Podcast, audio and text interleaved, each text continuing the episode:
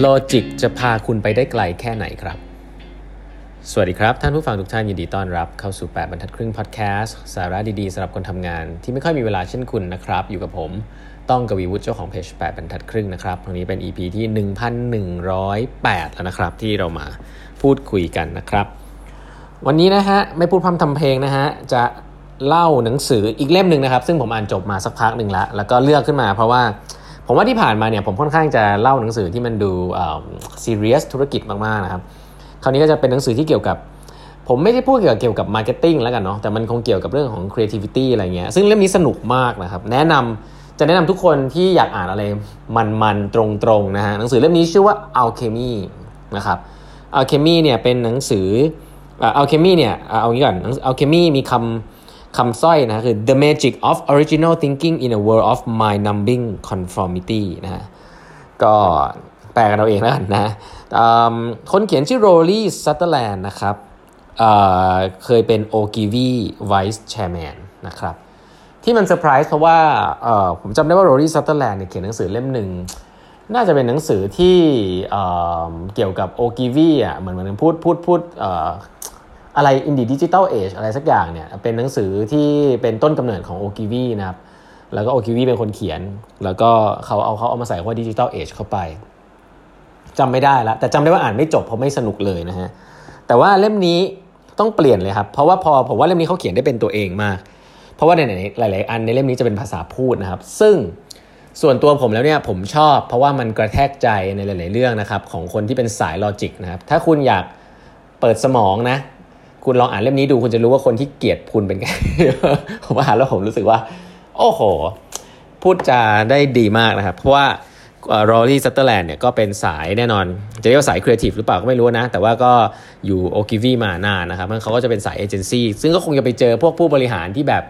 พูดจาหล่อๆเยอะอะแล้วก็เล่มนี้นี่เหมือนมันเน็บแนมโดยเฉพาะเลย แต่ว่ามีเนื้อหาเยอะมากนะครับมี case study เยอะมาก เพราะฉะนั้นเล่มนี้ thesis ก็คือว่าเขาเชื่อว่าเรื่องครีเอทีฟเนี่ยมันค่อนข้างมีความสำคัญแล้วกัน แต่ทีนี้ case study เกี่ยวกับเรื่อง marketing นี่เยอะมากนะครับก็จะนำมาเล่าให้ฟังผมยกตัวอย่างนี้ก่อนนะครับอันนี้เคสนี้เนี่ยอาจจะเคยเล่าไปแล้วแต่ว่าอันนี้ยกตัวอย่างเพราะชัดชัดชัดเจนดีนะฮะถ้าลองคุณนึกดูว่าคุณอยากจะทำเครื่องดื่มเครื่องดื่มหนึ่งนะครับมาแข่งกับโค้กคุณจะทำไงฮะถ้าคุณได้โจทย์นี้นะครับปัญหานี้ได้รับการแก้ไปแล้วนะได้รับการแก้ไปแล้ว เพราะว่าเครื่องดื่มที่ตอนนี้ แข่งกับโค้กได้ในวันที่โค้กเนี่ยคือกินเมืองมากนะฮะคือเครื่องดื่มที่มีรสชาติแย่มากนะครับแล้วก็ให้น้อยนะฮะแล้วก็แพงนะรสชาติแย่ให้น้อยแพงนะฮะเอ๊ะบ้าหรือเปล่านะฮะ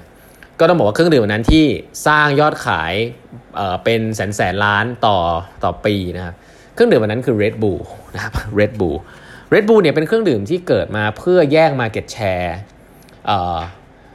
โค้กเลยโดยเฉพาะนะฮะแย่งตลาดคือเขาเขาสร้างคัตเกอรี่ใหม่ของตลาดเครื่องดื่มแหละถ้าเราพูดถึง human center design แบบ design thinking เนี่ย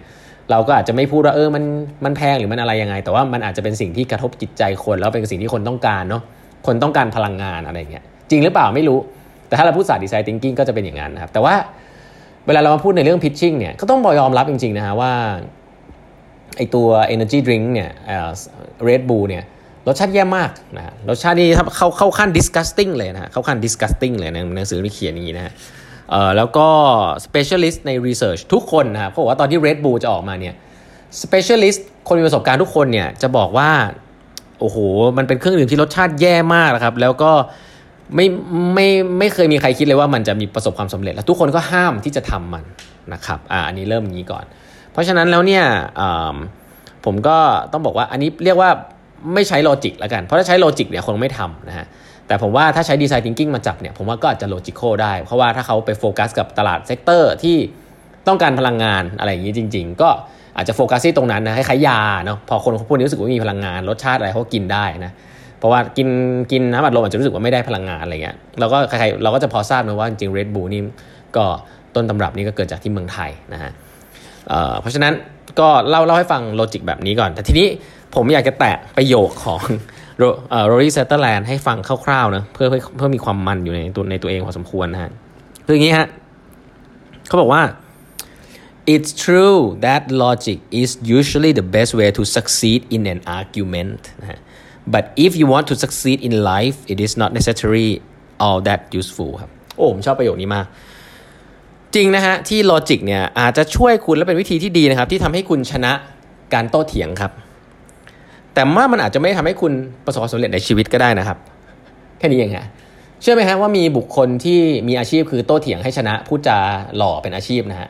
มีนะฮะมีแต่ว่าเขาบอกว่าถ้าคุณอยาก succeed in life นะไม่อยาก stuck อยู่ใน career แบบนั้นเนี่ยคุณอยากจะทำอะไรที่มัน inspiring อยากจะมีความสุข คุณอาจจะไม่ต้องเป็นคนที่มี logic อย่างเดียวได้นะคุณต้องมีสิ่งอื่นด้วยนะแล้วก็สิ่งหนึ่งซึ่งเราได้จะได้เขียนต่อก็คือว่า entrepreneurs นะเขาพูดถึงผู้ประกอบการเลยนะ entrepreneurs are disproportionately valuable precisely because they are not confined to doing only those things that make sense to a committee ครับ โอ้โห นี่เจ็บปวดนะ อันนี้ต้องบอกเลยนะ คนที่ทำงานองค์กรใหญ่จะรู้เลยเขาบอกว่า entrepreneur เนี่ยคนที่มีวิญญาณผู้ประกอบการหรือจะสร้างสิ่งใหม่เนี่ยนะก็เหตุผลที่เขาเป็นนะเพราะว่าเขาเนี่ยไม่ได้เป็นคนทั่วไปนะฮะ แล้วเขาก็เป็นคนที่มีคุณค่า exactly เลยนะครับ เพราะว่าคนพวกนี้เนี่ยไม่ได้ถูกจำกัดกรอบนะฮะ อยู่แค่ทำในสิ่งที่มันดู make sense สำหรับคณะกรรมการทั้งหลายครับ เพราะฉะนั้นองค์ประกอบเนี่ยเวลาคุณไป present งานอะไรสักอย่างกับคณะกรรมการทั้งหลายที่เขาทำอาจจะไม่เคยทำทำเรื่องอินโนเวชันหรือเรื่องอะไรใหม่ๆ หรือเป็นผู้ประกอบการมาก่อน มีนะ คุณต้องไป present committee ที่ไม่เคยผู้ประกอบการมาก่อนเนี่ยเขาก็จะเอา logic ของเขาเนี่ยมาใส่ตัวคุณทฤษฎีอะไรเต็มไปหมดเลยนะฮะนักวิชาการไม่ได้ผิดเลยนะฮะแต่ Rory Sutherland บอกว่า